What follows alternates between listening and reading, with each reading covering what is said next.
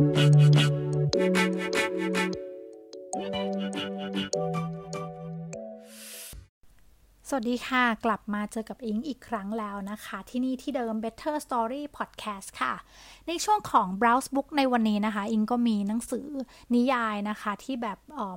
สดใสแล้วก็หอมน่ากินนะคะ มาฝากกันนะคะ วันนี้นะคะกับหนังสือนิยายที่อิงจะมารีวิวนะคะ เป็นนิยายนะคะ สัญชาติเกาหลีค่ะ ที่มีชื่อว่าร้านขนมอบเวทมนต์หรือว่า The Wizard Bakery นะคะ ผลงานจากนักเขียนที่มีชื่อว่ากูเบียงโมค่ะ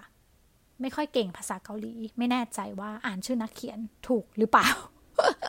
ค่ะ ก็นะคะมาดูกันเลยนะคะ ว่าทำไมถึงหยิบเล่มนี้มาเนาะสำหรับร้านขนมอบเวทมนต์นะคะ ขอบอกเลยนะคะว่าโดนตกมาเนี่ยด้วยชื่อหนังสือเลยค่ะ ปกติส่วนตัวอิงเนี่ยไม่ค่อยถูกจริต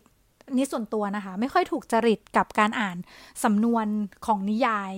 สัญชาติเกาหลีเท่าไหร่ค่ะ แล้วอิงนะคะก็มีปัญหานะคะกับการจำชื่อตัวละคร ที่เป็นชื่อเกาหลีด้วยนะคะ ตัวส่วนตัวเนี่ยเหมือนอ่านแล้วจะแบบงงๆว่าแบบชื่ออะไรยังไงไม่ค่อยทำให้เหมือนกับอ่านแล้วเรารู้สึกไม่ค่อยประติดประต่อไม่ค่อยเอนจอยเท่าไหร่นะคะสำหรับนิยายเกาหลีที่ผ่านมา แต่ว่าเล่มนี้นะคะ หน้าปกเนี่ยมันก็น่ากินมากเลยนะคะ แล้วก็ชื่อเรื่องก็น่าสนใจด้วยนะคะ ก็เลยถูกหน้าปกนะคะ แล้วก็ชื่อเรื่องเนี่ยตกมาจนได้นะคะ กับร้านขนมอบเวทมนต์ค่ะ ภาพรวมนะคะก็คืออย่างที่บอกว่าอิงยังไม่ค่อยคุ้นชินกับสำนวนการเล่าเรื่องในแบบของอประเทศเกาหลีเท่าไหร่นะคะ แล้วก็ชื่อตัวละครเนี่ยมันก็ทำให้อิงมีปัญหาในการในการอ่านแล้วจำแล้วก็จะงงๆนะคะนี่เป็นปัญหาส่วนตัวทิ้งต้องแก้เองนะคะ แต่อิงก็พยายามที่จะผลักดันตัวเองนะคะ ให้อ่านเล่มนี้ให้จบจนได้ค่ะ คือเนื้อเรื่องคร่าวๆของเล่มนี้เนี่ยร้านขนมอบเวทมนต์เนี่ยนะคะ คือเล่าว่ามีร้านขนมอบลึกลับแห่งหนึ่งนะคะ ที่ใช้ชื่อร้านเนี่ยว่าร้านขนมแห่งเวทมนต์เลยนะคะ ซึ่ง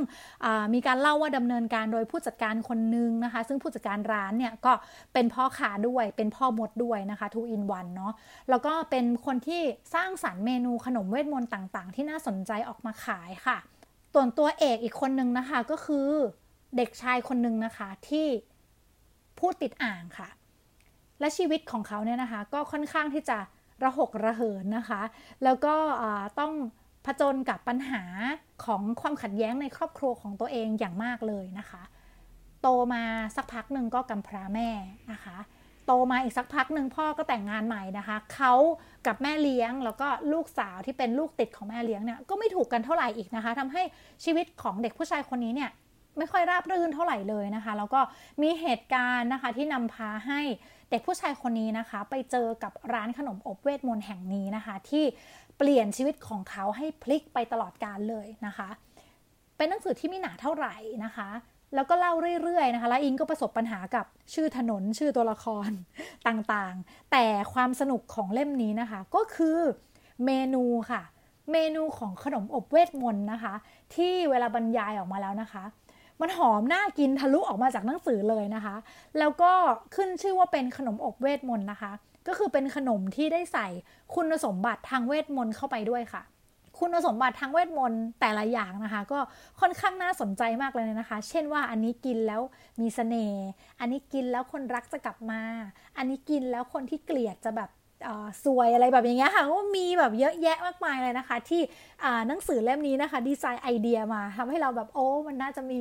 ร้านอย่างนี้อยู่จริง ๆ บ้างสักร้านหนึ่งนะคะ คุณสมบัติทางเวทมนต์ที่อยู่ในขนมนะคะ ก็เป็นสิ่งที่ทำให้ร้านนี้นะคะ มีลูกค้ามากมาย แวะเวียนมาซื้อขนมไปนะคะ แล้วก็เอาไปใช้ในเรื่องต่างๆนะคะ ที่พ่อมดพ่อค้าคนนี้ เขาคอยแนะนำนะคะ แล้วก็มีการคอยเตือนสตินะคะ ถึงการใช้เวทมนต์ แล้วก็ผลกระทบที่จะตามมาอยู่เสมออยู่ตลอดนะคะ ซึ่งก็มีตัวละครเสริมอีกหลายตัวนะคะ ที่เข้ามาซื้อขนม แล้วก็ประสบกับเหตุการณ์ต่างๆ ที่จะต้องทั้งดีและทั้งไม่ดีที่ทำให้พ่อมดพ่อค้าคนนี้ต้องมาคอยแก้อยู่ด้วยนะคะ ก็ถือว่าเป็นนิยายแฟนตาซีอีกเล่มหนึ่งที่ค่อนข้างสนุก แล้วก็อย่างที่บอกนะคะว่าหอมน่ากินอ่านแล้วอยากจะแบบไปซื้อขนมมากินด้วยเลยนะคะ แล้วก็สำหรับโค้ดนะคะที่อิงรู้สึกว่าเออเป็นโค้ดที่เหมาะกับ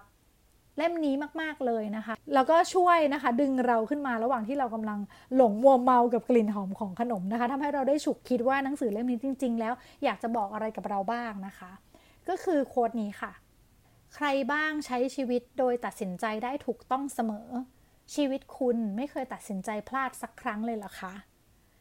คืออิงรู้สึกว่าประโยคนี้ค่ะ มันช่วยให้เรื่องราวในเล่มนี้มันมีเหตุมีผลขึ้นมามากเลยอะค่ะ อย่างเช่น บางคนนะคะที่ตัดสินใจมาซื้อขนมจากร้านเวทมนต์เพื่อเอาไปใช้ทำอะไรต่างๆนะคะ แล้วบางทีการตัดสินใจอันนั้นนะคะมันอาจจะเป็นการตัดสินใจที่พลาดก็ได้ คือเราไม่ควรจะใช้วิธีการทางเวทมนต์ตั้งแต่แรกหรือเปล่าอะไรอย่างนี้ หรือว่า ณตอนนั้นคือเรารู้สึกว่ามันเป็นทางเลือกที่ดีที่สุดที่เราตัดสินใจจะใช้แล้วนะคะ แล้วก็เล่มนี้นะคะก็ยังตอกย้ำเรื่องของราคาที่ต้องจ่ายเนาะก็คือ การยอมรับผลของการตัดสินใจ ในการเลือกอะไรบางอย่างเข้ามาในชีวิตของเรานั่นเองนะคะ อิงเลยคิดว่าเออเล่มนี้เป็นอีกเล่มหนึ่งที่อ่านสนุกนะคะ อ่านแล้วก็หิวขนมนะคะ แล้วก็ให้ข้อคิดสอนใจได้ดี แล้วก็คนที่ งงกับบริบทหรือสำนวนเกาหลีอย่างอิงเนี่ยนะคะ ก็ยังชอบแล้วก็อ่านสนุกอิงก็เชื่อว่าใครนะคะที่ชื่นชอบสำนวนของนิยายจากประเทศเกาหลีอยู่แล้ว ก็น่าจะชอบเล่มนี้ค่ะ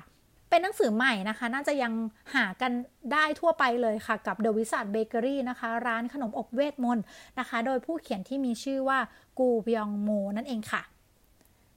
ก็ขอขอบคุณทุกคนที่ติดตาม Better Story Podcast มาอยู่เสมอนะคะ ถ้ามีหนังสืออะไรที่อยากให้อิงรีวิวนะคะ ก็ทักทายคอมเมนต์ inbox กันเข้ามาได้ในแฟนเพจ Better Story Podcast นะคะ แล้วก็อย่าลืมนะคะขอฝากช่องรีวิวหนังสือนะคะ Inky's Book Packer ใครอยากดูเป็นคลิปอยากเห็นหน้าอิงนะคะ ก็สามารถเข้าไปกดติดตามกดไลค์กดแชร์กด subscribe กันได้ใน YouTube นะคะ ชื่นชอบยังไงนะคะ หรือว่าอยากจะให้คำแนะนำอะไรนะคะ ก็ทิ้งคอมเมนต์กันไว้ได้ได้เลยนะคะอิงติดตามอ่านทุกอันแน่นอนนะคะ ก็สุดท้ายนี้นะคะ หวังว่าพอดแคสต์นี้จะมีประโยชน์กับคุณเช่นเคยนะคะ ไว้เจอกับอิงนะคะ Browse Book แล้วก็ Better Story Podcast ได้ใหม่ในพอดแคสต์หน้าค่ะสำหรับวันนี้อิงขอไปก่อนนะคะ บ๊ายบายค่ะ